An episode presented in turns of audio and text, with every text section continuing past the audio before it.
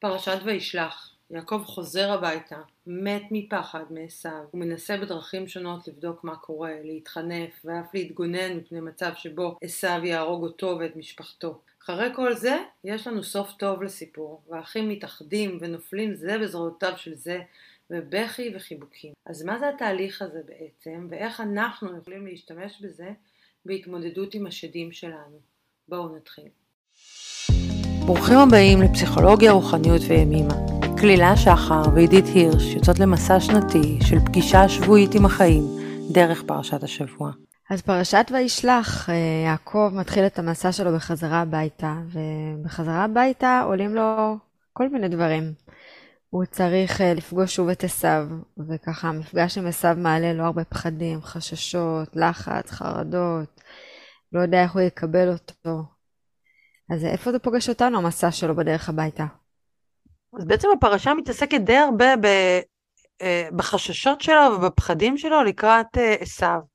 והוא עושה כל מיני דברים, הוא אה, שולח מנחות, הוא מתכנן תוכניות, הוא מתכנן איך לפצל את המשפחה שלו למחנות, כדי שאם תהיה מתקפה אז הם ישרדו, מאוד מאוד בולט הפחד מפני הפגישה הזאת עם עשיו, ומוקדש לזה חלק ניכר מהפרשה, ואז בסופו של דבר, מתי שהוא פוגש את עשיו, הם נופלים זה בזרועותיו של זה ובוכים, ויש שם איזה רגע ממש אה, מרגש.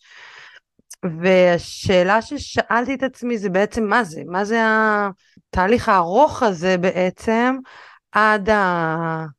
עד, עד הרגע הזה שהם מתרגשים ובוכים ונזכרים בעצם באחאות שלהם ובאהבה שלהם?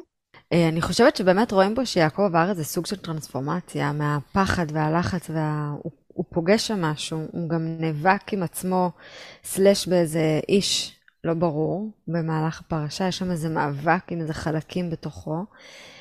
ואז הוא פוגש את עשיו וקורה שם איזה, הוא מגיע לקתרזיס, שבו יש איזה התנקות, איזה שמחה, איזה חיבור כזה. ומה עבר על יעקב? מה, מה הדרך הזאת שהוא עבר שם?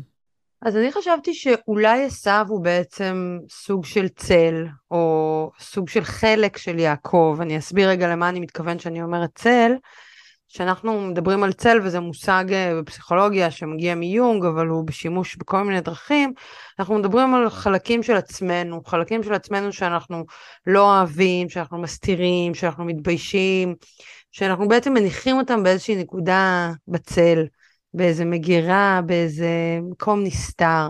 מה זה הדברים האלה? זה יכול להיות אה, תוקפנות, זה יכול להיות כעס, עצב, בושה, אה, קנאה, אה, כל מיני דברים שאני בעצם מרגישה, או איפשהו יודעת שאני יכולה להיות כזאת, ורוצה נורא נורא לא להיות כזאת, או רוצה לשים אותם בצד. ובמובן הזה, עשו הוא הצל של יעקב, הוא החלק הזה הפראי, התוקפני, צרי, זה שטורף את הנזיד, וכאילו חלק של האיד, חלק של הדחפים והיצרים, ובעצם מה שאנחנו רואים בפרשה הזאת זה הדיאלוג שיעקב מנהל עם החלק הזה בתוכו.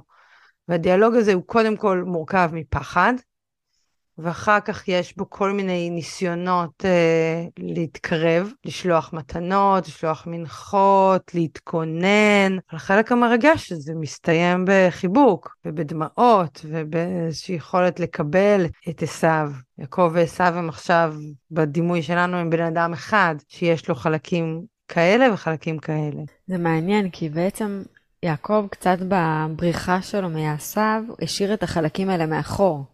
כאילו בחוויה פנימית הוא היה יעקב אחד בחרן, ובארץ ישראל אה, הוא היה יעקב אחר.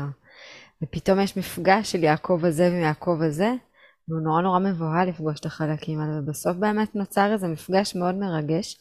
ויותר מזה, אחרי זה עשיו מציע לו, אומר לו בוא, בוא נלך ביחד, נפגשנו, בוא, בוא נמשיך את המסע הזה עד, עד ארץ ישראל ביחד, ויעקב עוצר אותו. יעקב עוצר אותו ואומר לו, רגע, אני, אני שמח על ההזמנה, אבל אני, יש לי מלאכה לעשות. אני אפילו אקריא את מה שהוא אומר.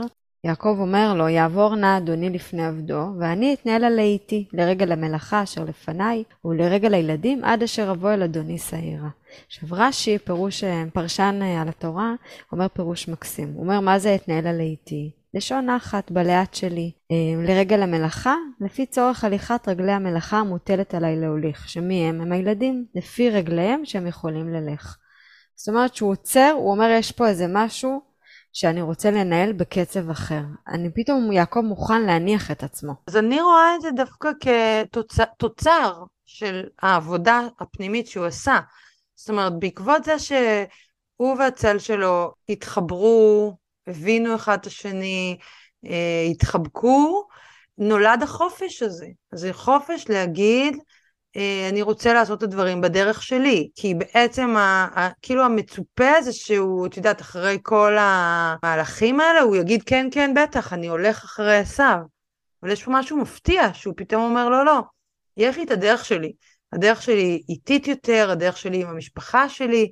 זאת אומרת, יש שם משהו שהוא מין אה, מחזיק את העמוד שדרה הפנימי שלו מול, מול עשיו שלפני רגע היה דמות כל כך כל כך מפחידה. אז נולד פה איזשהו חופש, וכמו שאני רואה אותו, החופש הזה זו בדיוק הסיבה למה לעשות עבודת צל.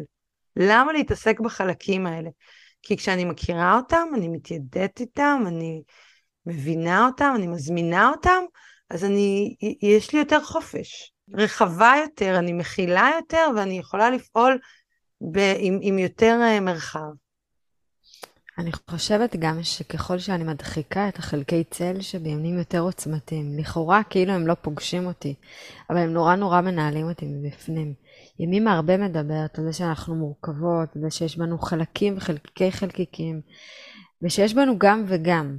אני חושבת שהרבה פעמים הפיצול של או-או, מצד אחד שומר עלינו, אבל מצד שני מאוד מגביל, אני כל הזמן בבהלה שלא יגלו לי, שלא יגלו לי את החלקים האלה. ודווקא כשאני מוכנה לקבל את החלקים האלה, משהו בי, כמו שאת אומרת, יוצא לחופש, משהו בי מתרחב ומשהו בי גדל. ויש לה משפט שהיא אומרת, את חוזרת למקומך, תוך הבנה שאת פגיעה. דווקא מתוך זה שאני מבינה שאני פגיעה, מבינה שיש בי גם וגם חלקים שאולי אני פחות אה, הייתי משווקת אותם בחוץ, דווקא מתוכם אני חוזרת למקום שלי. לציר שלי. ואולי זה מה שעובר על יעקב.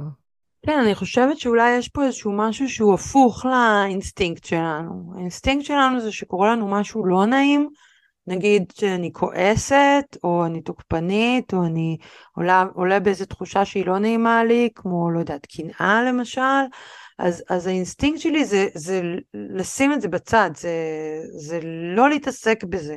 ויש פה שאלה שנשאלת, היא שאלה טיפולית או התפתחותית, של למה בכלל להתעסק בזה? מה יוצא לי מזה? מה זה הדבר הזה? למה לבוא ולהזמין את המקום הזה שאני כל כך לא רוצה אותו, שאני כל כך מתביישת בו, שיצא ממני איזשהו משהו שהוא גם ככה אני לא חיה איתו בשלום, אז מה זה ההזמנה הזאת להביא אותו בכל זאת לקדמת הבמה ולחבק אותו ו... ולהכיר אותו? בעצם בשביל מה? ולא רק להכיר אותו, גם לשלוח לו מתנות, ממש לקרוא לו לתוך החיים שלי. זה בעצם בשביל מה? אז הפסיכולוגיה תגיד שכל הצללים האלה הם בעצם משפיעים עלינו בצורות מאוד מאוד עמוקות ככל שהם בצל. זאת אומרת, הפתרון לחושך הוא להכניס אור. פתרון לצל הוא לשלוח לשם תשומת לב, הוא להאיר אותו במודעות, הוא להזמין אותו היכרות, והתהליך הזה הוא תהליך שבו אנחנו בעצם חיים יותר טוב עם עצמנו. אם יש בי איזשהו חלק שהוא אה, מגיב, לא יודעת, בצורות שלא נעים לי איתם, ככל שאני אדחוק אותו הצידה ולא אתעסק בו, אני ארגיש יותר רע. ואם אני מעלה אותו לקדמת הבמה, נותנת לו לגיטימציה, ועושה איתו עבודה, אז בעצם מה שנולד מזה זה באמת התחושה הזאת שאני יותר שלמה. ואני אגיד רק עוד דבר אחד שחשוב אולי לציין אותו לגבי אה, עבודת צל ולגבי יונג, שבעצם הדברים האלה הוא הגדיר אותם כארכיטיפים אוניברסליים. מה זה אומר? זה אומר שזה קיים בכל האנושות. כל מי שהוא בן אנוש על הכדור הזה חווה את הדברים האלה. אני לא לבד, אני לא דפוקה, אני לא אשמה, זה לא רק אצלי אה, אני Mm. מתעצבנת על הילדות שלי, או רק אני מתפרצת, זה לא, יש שם דברים עמוקים שמשותפים לכולנו, וזה נותן הרבה לגיטימציה לעסוק בזה. כי אם זה חלק מהאנושיות שלי, אז למה שאני לא ארצה אה, להכיר את זה, ולתת לזה את המקום שזה מבקש. ולמה לא בעצם להכיר אותי? ימימה יש לה משפט שהיא אומרת, חולשות הנפש הן השער לכוחות הנפש. שנראה לי שכאילו אני צריכה לא להיות בקשר עם חולשות הנפש, אבל בעצם הם שער מאוד עמוק לעצמי. ו- ולהכיר את עצמי לעומק ובכל הרבדים שלי. אני קצת אחבר את מה שאנחנו אומרות לתקופה הזאת, אנחנו נמצאות בחודש כסלו.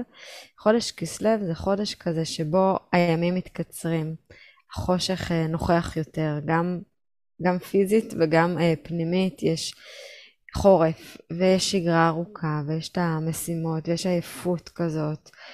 וקורה משהו שהוא נהיה כזה דיאלוג בין האור שבי לבין החושך שבי.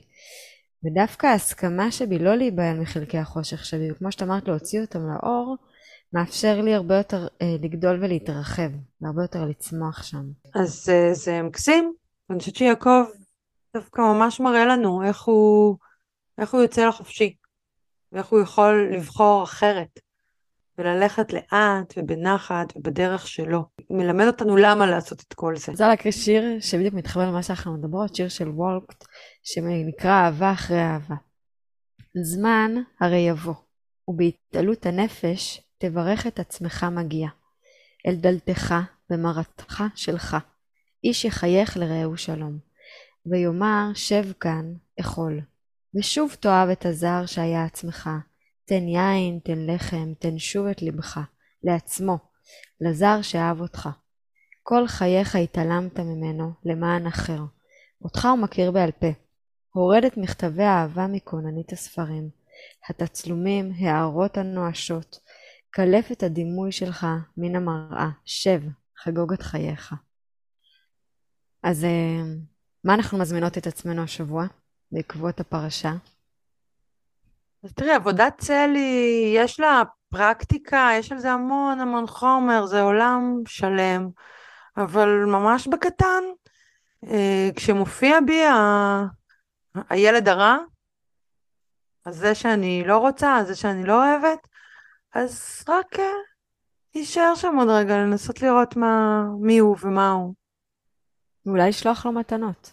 להסכים אה, להתפייס, להתיידד איתו, להתיידד עם חלקי הצל האלה שבי. להתחיל בזה שזה חלק שלי ושכדאי לי אה, להתיידד איתו. יופי, נשמעת לי עבודה מאוד מעניינת. תהיה לנו השבוע, אז ניפגש? בטח. תודה שהייתם איתנו. מוזמנים לשתף ולכתוב לנו איך הפרשה פגשה את השבוע שלכם. נתראה שבוע הבא.